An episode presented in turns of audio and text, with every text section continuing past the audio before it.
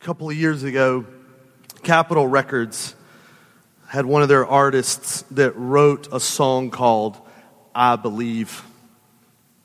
So they decided to do a little project for him and for his song to promote it and to make a music video out of it.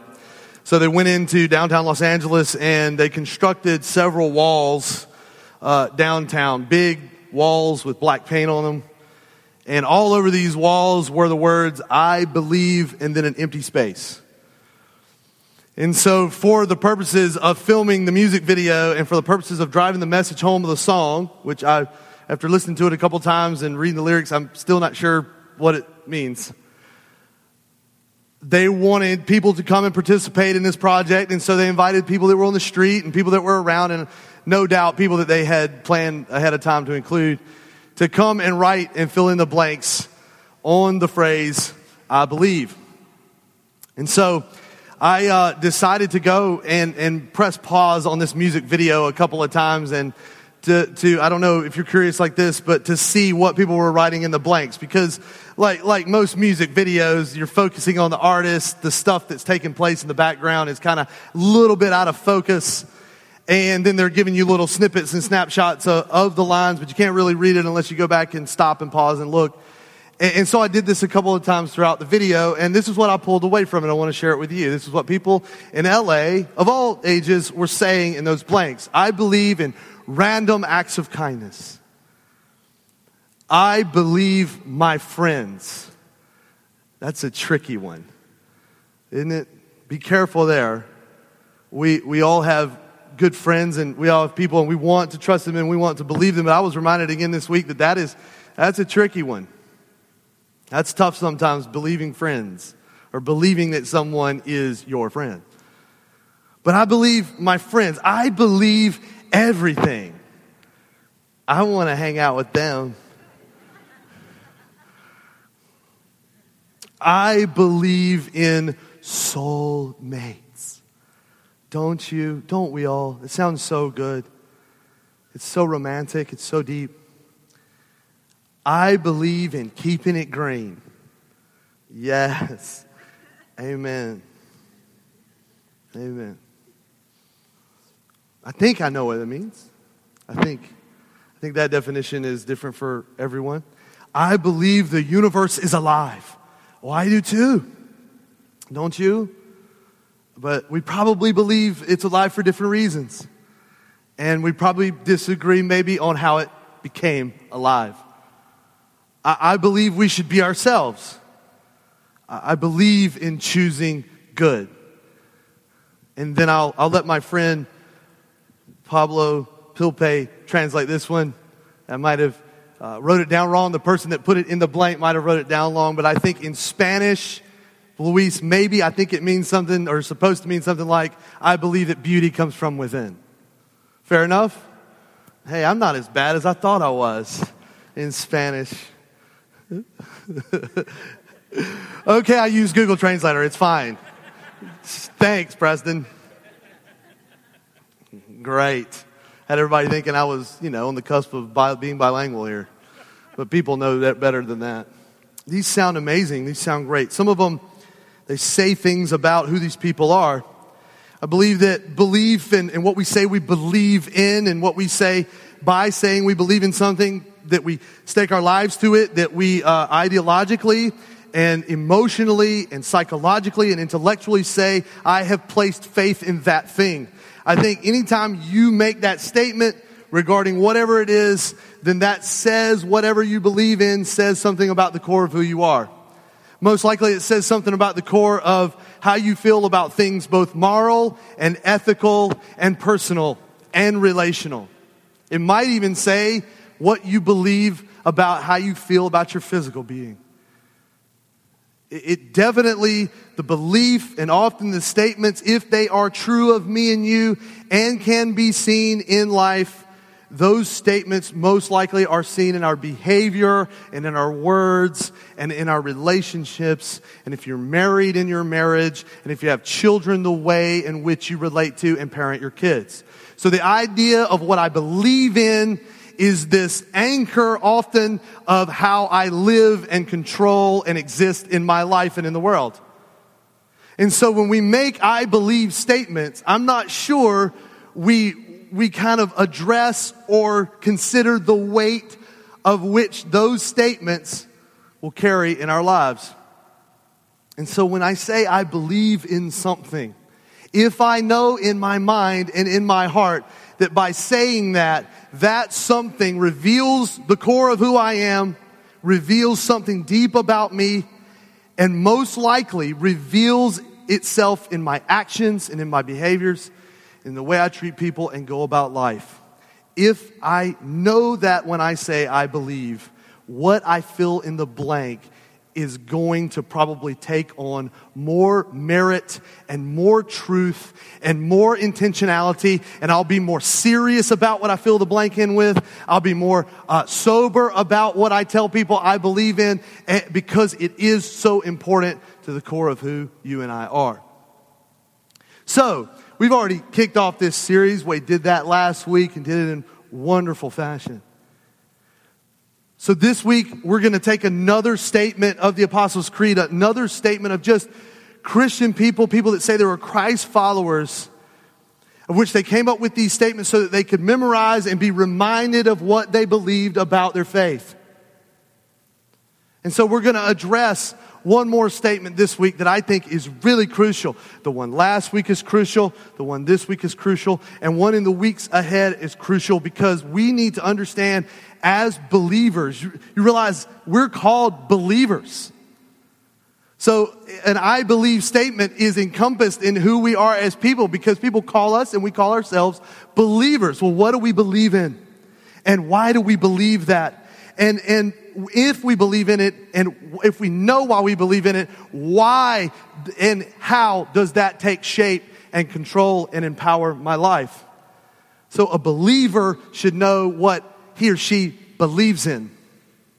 And so as we examine these statements, because they are so important and serious and truthful and, and really, really takes on a major shape in our lives, I think we should break down what we say as believers that we believe in. So this week I am going to introduce another statement to you. It says, We believe in Jesus Christ, God's only Son, our Lord, who was conceived by the Holy Spirit, born of the Virgin Mary. We just sang this. I believe in God our Father. I'm not going to sing, promise. Everybody tensed up. Everybody got really nervous. Don't. It's all right. And if I did, you you know, there's grace in here. Should be love. I believe in Christ the Son. I believe in the Holy Spirit. Three in one. So we just sang this statement as a church. Isn't that cool? So before we get up here to look into the scriptures to see what it means to say, I believe in Jesus Christ and who Jesus Christ is, and what that means when I say I believe in Him and what that should mean for me as an individual and as a family, what it should mean for my life, it's cool that we stood here together and hopefully we were cognizant and sang it. So we believe in Jesus Christ. We as believers say today, we believe in Jesus Christ. We He's God's only Son. He's our Lord. He was conceived by the Holy Spirit, born of the Virgin Mary. We believe in Jesus Christ. I can't unpack this any better on the front end and, and could never on the front end any better or, or with any greater clarity than Paul does in Colossians 1. So as we kick off this idea of believing in Jesus Christ and who Jesus Christ is and what belief in Him should mean for us, I'm just going to read Colossians 1, 15 through 18 to you, and we're going to see and we're going to begin to feel, hopefully, and, and absorb what it means for you and me when we say, I believe in Jesus Christ. This is what Paul says in Colossians 1, verse 15. Christ is the visible image of the invisible God. He existed before anything was created and is supreme over all creation. For through him, God created everything in the heavenly realms and on earth. He made the things we can see and the things we cannot see, such as thrones, kingdoms, rulers, and authorities in the unseen world. Everything was created through him and for him. So when we say, I believe in Jesus Christ as a believer, I am saying and affirming and prayerfully through the power of his spirit, who is three in one God the Father, God the Son, God the Holy Spirit. I am saying and I am affirming and prayerfully through the power of the Holy Spirit, I am expressing the understanding and the knowledge and the power of knowing that this Christ is the visible image was seen by man as we just studied in John. John says we were all eyewitnesses to this. And because we were eyewitnesses, we were all eyewitnesses. We are all witnesses. You guys remember the big billboard of LeBron? We are all witnesses. Well, that's what John was saying there for us. That to believe in Christ, to walk with Him, just because we didn't see Him with our eyes, they did. Christ gave them the power, and the Holy Spirit gives them the power to write the scriptures, to relay to us, so therefore we are all witnesses too. So, in the fact that we are all witnesses, that we are all believers, that we say, I believe in Jesus Christ, I am saying that Christ, this Christ I say I believe in, is the visible image of the invisible God. He is God. So, the visible image of the invisible God and Jesus Christ being God, He deserves a major first place in my life. He deserves my worship. He deserves the core of who I am. He deserves my activity, my behavior, my time, my margin, my work, my ethics, my morals, my principles, my activity. If we say, I believe in Jesus Christ, and I understand that He is the visible image of the invisible God and that He is God, that type of belief demands something of me. The Bible says he existed before anything was created. And watch this. He is supreme over all creation. He is, wasn't created. He is the creator. And he not only created it, he reigns supreme over it. He cannot be included in creation. He cannot be brought down to that level. He exists in his position above it. For through him, God created everything in the heavenly realms and on earth. Man, he made stuff we can see in front of us, and boy, isn't it incredible what we can see in front of us? Isn't it amazing the, the gift of sight and the gift of our senses that we've been given so that we can absorb God's creation? I've never ceased to be amazed when I go to the coast and, and when God gives me the ability to go to the beach. I love the ocean. I love the beach. There's something incredibly soothing about it. There's something incredibly therapeutic about being near the ocean and listening to the waves and, and, and feeling the breeze and feeling the air and, and, and just breaking away.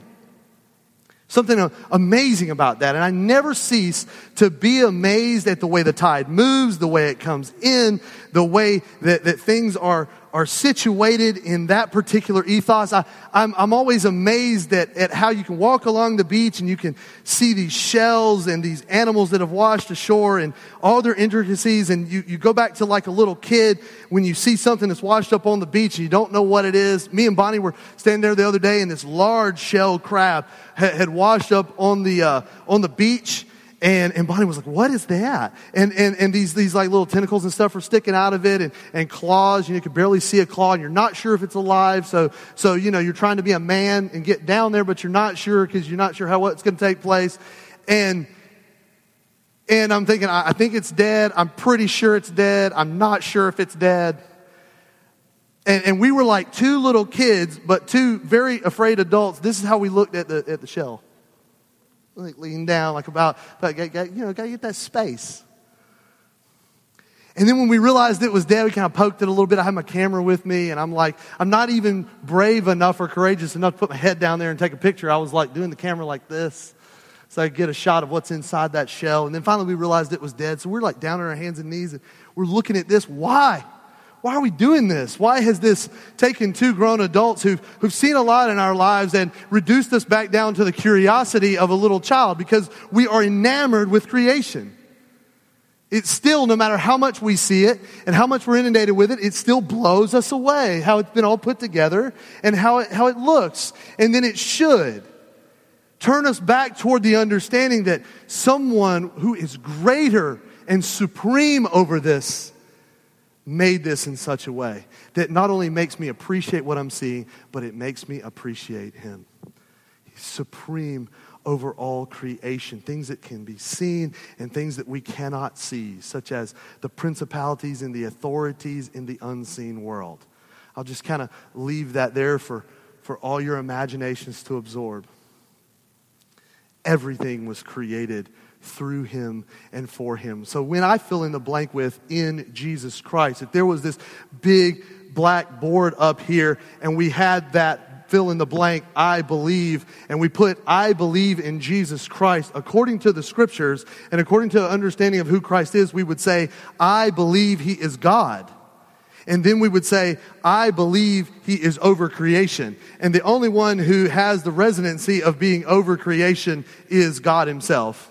And so when I say I believe in Christ, I say I believe in God and I believe He is over creation. If you want a practical, like, uh, word picture of this, I remember uh, several years ago, I was in an interesting place in my own life. Uh, was in ministry, was going through some challenges and hardships, and I heard the pastor John Piper talk about the sovereignty of God and his supremacy over creation. And this is what he preached. This is part of a segment of his message on the supremacy of Christ. And I want to read it to you so that we can all get the full picture from Colossians and from this about Christ's supremacy over creation and over everything as God. Because when I say I believe in said God and I believe in that God, then that should take on an interesting posture in my life. If I say I believe in a God who is over all creation, then that has implications for me in my life. This is what he said. If there's anything admirable, anything worthy of praise in all the universe, it is summed up in Jesus Christ. He is always infinitely admirable in everything and over everything supreme, over all galaxies and endless reaches of space over the earth from the top of Mount Everest, 29,000 feet up, to the bottom of the Pacific Ocean, 36,000 feet down in the Mariana Trench in the Pacific Rim.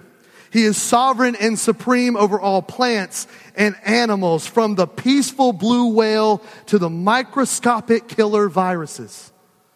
He is supreme over all weather and all movements of the earth hurricanes, tornadoes, monsoons, earthquakes, avalanches, floods, snow, rain, and sleet.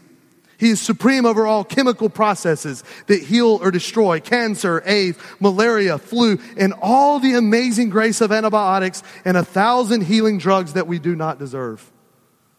He is supreme as Abraham Kuyper said, there is not one square inch on planet Earth over which the risen Christ says, Mine, and I rule it.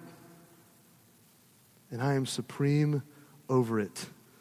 We must know this Christ.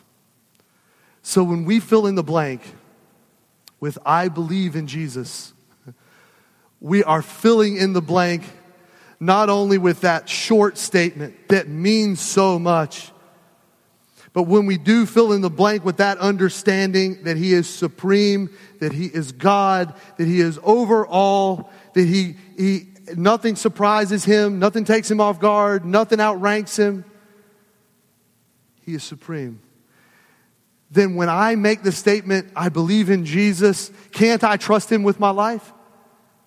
Can I trust him with the challenges in my life? Can I trust him with that job that I lost? And can I trust that particular God with the struggles in my marriage? And can I struggle, uh, trust that God with the struggles in my parenting? And can I trust that God with my unfulfillment? And can I trust that God with the issues that I have in my family? And can I trust that God with the things I don't understand in the world? And can I trust that God with political unrest? And can I trust that God with things and violence and things that take place around me that I'm threatened by? And can I trust that God when I don't trust or believe anybody around me? And can I trust that God when my friends betray me? And can I trust that God? You see where I'm going with this? If I say I believe in Jesus Christ, the supreme, that He is God and He is over all creation, and He looks at every square inch and says, Mine, I rule it, then can't He and don't you think He has the ability to be that in your life and in mine? I think so. So when you make that statement, next time maybe think about the, the weight that that carries, not only for the moment, but forever. The second part of that is God's only Son, our Lord. I believe in Jesus Christ, God's only Son, our Lord. I'm going to read a very familiar verse just to illustrate. For God so loved the world that he gave his only Son, that whoever believes in him should not perish but have eternal life. So this was prompted and given to us out of God's grace and out of his love for the world, for this universal understanding of people and, and, and, for those who God loves, and that he gave his only son. He wasn't coerced. He didn't have to. He didn't need to. He gave willingly and he desired that. He gave his only son. Only son. Does that resonate with you? How many of you in here have a son? A lot of, lot of boys in this, in this church, for sure.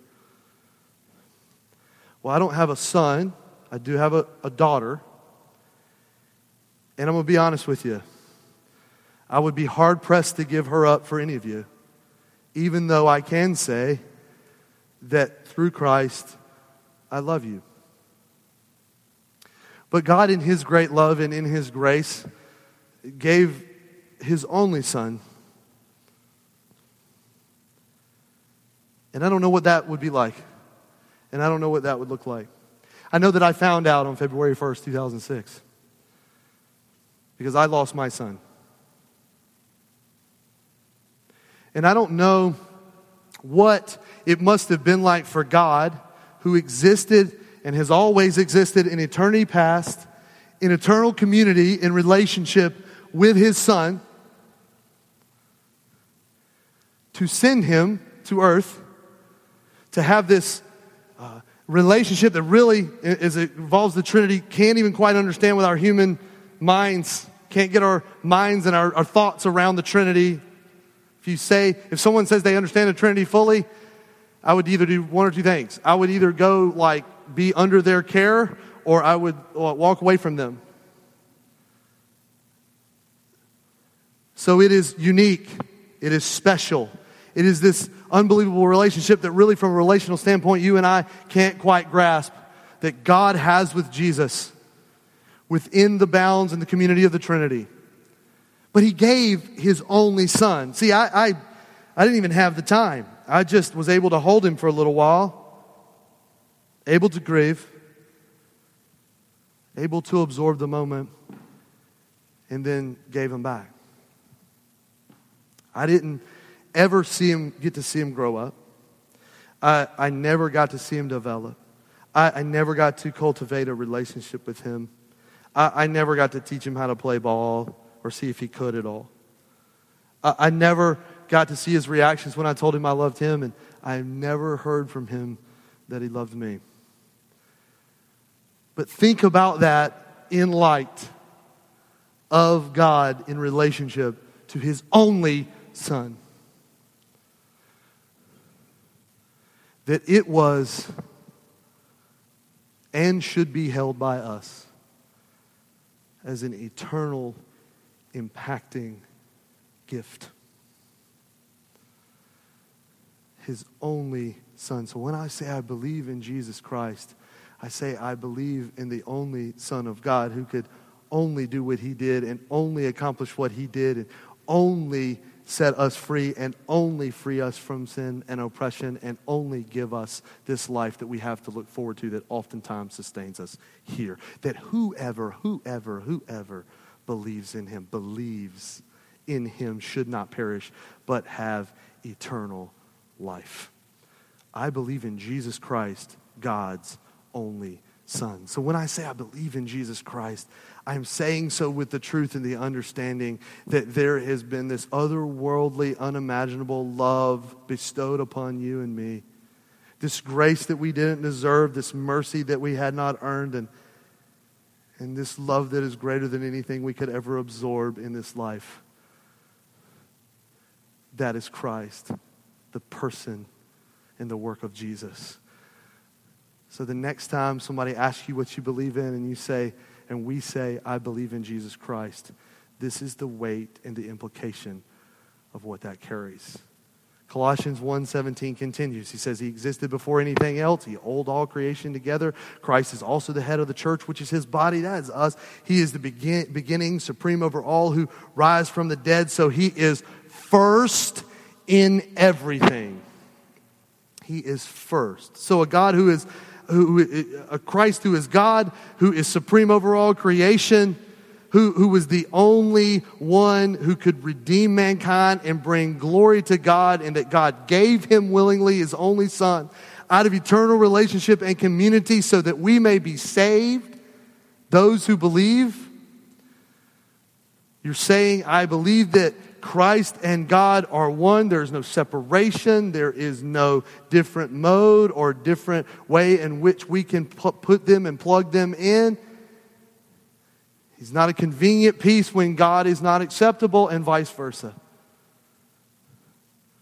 I believe He and God are one. And then this is the toughest statement of the day I believe He is first. You know, there's that last part about his conception by the Holy Spirit, born of the Virgin Mary. I want to walk out of here today leaving you with the scripture here because maybe, uh, maybe there's someone in the room that has never heard this. And so I'll read this really quickly, but I want to come back to and then perhaps catapult us home on this idea of Christ being first. In Luke chapter 1, the Bible records this historically and theologically for us. It says, In the sixth month of Elizabeth's pregnancy, Elizabeth being the cousin of Mary, God sent the angel Gabriel to Nazareth to a village in Galilee to a virgin named Mary. She was engaged to be married to a man named Joseph, a descendant of King David. Gabriel appeared to her and said, Greetings, favored woman, the Lord is with you. The Lord is with you. Confused and disturbed, as you can imagine any of us would have been. You know, you get woken up in the middle of the night or any time by an angel. And that angel says something about God being with you and, and whatever it may be, then man, don't judge Mary for her confusion and her disturbance. Mary tried to think what the angel could mean. I mean, because I've, I've never entered a relationship with my fiance. We've never had sexual relations. What do you mean by this? She, he says, don't be afraid. Don't be afraid of my intentions. Don't be afraid of why I'm here and don't be afraid of what I'm about to tell you. The angel of the Lord told her, For you have found favor with God. You will conceive and give birth to a son. You will name him Jesus. Watch this. I love how the angel, and as Luke records this, I love how they switch the appropriation of who we're talking to here. Watch. For you have found favor with God. He doesn't say, For you have found favor based upon your own merit. You, Mary, have found favor with God. You will conceive and give birth to a son. You will name him Jesus. Watch the switch. He will be very great and will be called the Son of the Most High. In this, do you see with me where the angel says, You again? Does he say, You will be very great? You will be worthy of worship. You will be called the Most High. You, you, you. No. Strategically switches to where the all of the responsibility, all of the power, all of the worship, all of the honor rests. And that is on God and His Son, Jesus Christ. He will be great and will be called the Son of the Most High because of what? Because you have found favor with God. When you say, I believe in Jesus Christ, you are saying, by definition, that you believe in miracles, that you believe in the greatest miracle, which is the resurrection of Jesus Christ from the dead. But you're also saying that you believe in the miracle of the virgin birth. And what's interesting and practical for us is this. Some people will say, well, I don't know how you can believe Jesus was raised from the dead. Well, let's trace it back. If I believe that Christ was conceived by the Holy Spirit and given birth to by a woman who had never had a sexual relationship in her life, and that Christ was conceived by her through the power of God, then I can walk it back and get to the belief and the faith that God, same God who is supreme over all, could raise him from the dead. Right? So when I, not only when I say I believe in Jesus Christ to your friends, to your neighbors, hopefully, to your coworkers, to other Christians, to other people who say they are Christians. You're saying, I believe that He is God.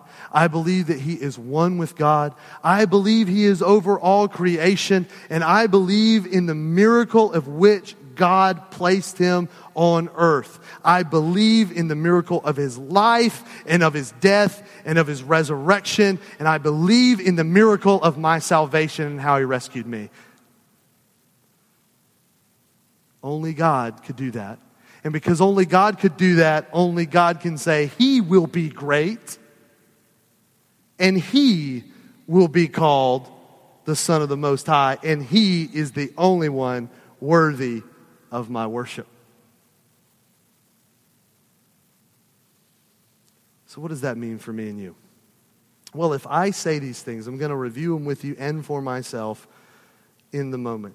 If I say by filling in the blank on the wall, I believe in Jesus Christ. If I say that, and therefore by nature I am saying, and by truth, I believe He is God. I believe He is over creation. I believe He and God are one. I believe He is first. I believe in miracles, and I believe He's the only one worthy of my worship. Then what's the problem? What's the problem with me? What's the problem with us? That this person who we say we believe and that we've tried in a very limited way to present to you today that that means that, that, that when we say that about Jesus, this is who we're talking about and this is what that means about him. If all of that is true and we believe and we know that, then why doesn't he get our life? Why isn't he first? Why does he fall hopelessly behind about 25 things in our world and in our heart and in our mind and in what we do? Why does he not even rise to the level Uh, of a mediocre understanding? Why would we rather read a Facebook news feed than His Word that He gave to us, His power for living in our lives and everything that we need? Why does He not even inch past the children that He gifted us with in terms of our attention and our margin and our time and our energy? Why do we spend more time with trying to figure out where we're going to get away for the weekend and what we're going to do with our leisure than we do with Christ?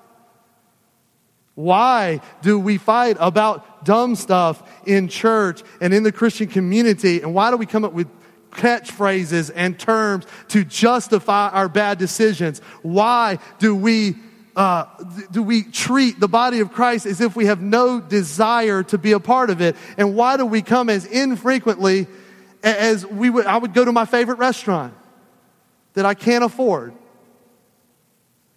Why does where I'm going to go to lunch get more consideration than this Christ? Because that doesn't make any sense.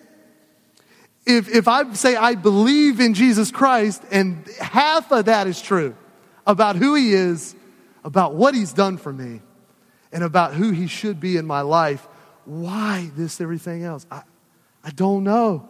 I've examined my own heart this week. I've been convicted and challenged and broken over my own life and, and the way in which I am apt to, to go more toward the things of this world, more toward the things of my own thinking, more toward the things that, that are going to pass away tomorrow than toward this Christ that I say I believe in that is over all and supreme over it all and was given for me. Man. Don't understand. I don't know why. But I know this. I know that in understanding who Christ is, understanding what the scriptures represent, understanding that I, by the word and by what God has done in my own heart and by what he's done in your lives and by what he's done in the world, that I know it's true. And I believe. And not only do I believe, I know. And I, I, I not only know, I understand. But here's what I want to do with my own life I want to know, believe, know, understand, and I want to make him first. I want him to be first in my mind when I wake up in the morning. I, I, hope that when I wake up, if you're like me, this is the worst habit in the world. And I'm not here to be your guru today. This is the worst habit in the world. When I wake up in the morning, first thing I do is I roll over and I look at the time. I usually wake up at the same time every day, 6.50, 6.45. Uh, if you have small kids and they go to school, that'll never leave you, unfortunately. It's impossible. Even when you go on vacation, you can't sleep in. It's fun, isn't it? Wide awake at 6.50, staring at the ceiling. I'm on vacation.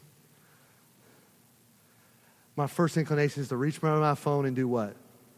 Look at my email, look at some picture that someone posted about how awesome their life is, look at some quote that some guru put on Facebook.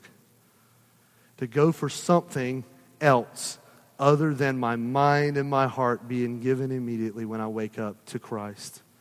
It is so convicting for me. Maybe you don't worry about that. Maybe, maybe you don't deal with that. Maybe your first thing when you roll up is to be in God's Word and to pray and to seek Christ. Uh, I'm, I'm sad to tell you today that that's not always the case with me.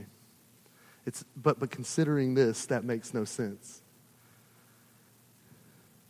Considering this, it makes no sense that, that sometimes I, I don't regard him first in my decisions.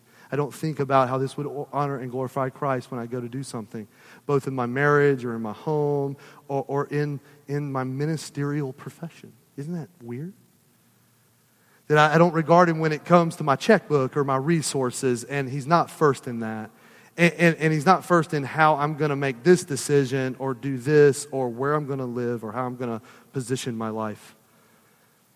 Sometimes he, he's not first when I go to consider things that I'm going to do that are going to break his heart. Sometimes he's not first when I relate to people. I want to act like I want to act, and, and I want to I want to manifest like I want to manifest. And I want to treat people like I feel like they've treated me or whatever it may be, and I don't regard Christ as first. But, ladies and gentlemen, that is the essence of who he is. He can't help but be first. He is first. And then the decision, the faith, the belief, the commitment is ours. We must place our faith and our belief and our commitment and our lives to this Christ because he's first, period. And because he is, I want my life to express with everything that I do, and I want your life to express with everything that you do that Christ is first when I say, I believe in Jesus Christ. It could make all the difference, not only in your personal life, but in your family. Can you imagine the difference it would make with a collective group of people like this in our neighborhoods and in our cities and in our world and everywhere that we go? The joy, the peace, the hope, the service, the understanding, the goodness, the glory of God seen in what we do. Can you imagine if everybody in this room who says with their mouth and with the confirmation of their mind and with the affirmation of their heart that I believe in Jesus Christ and we actually live like we do. And he is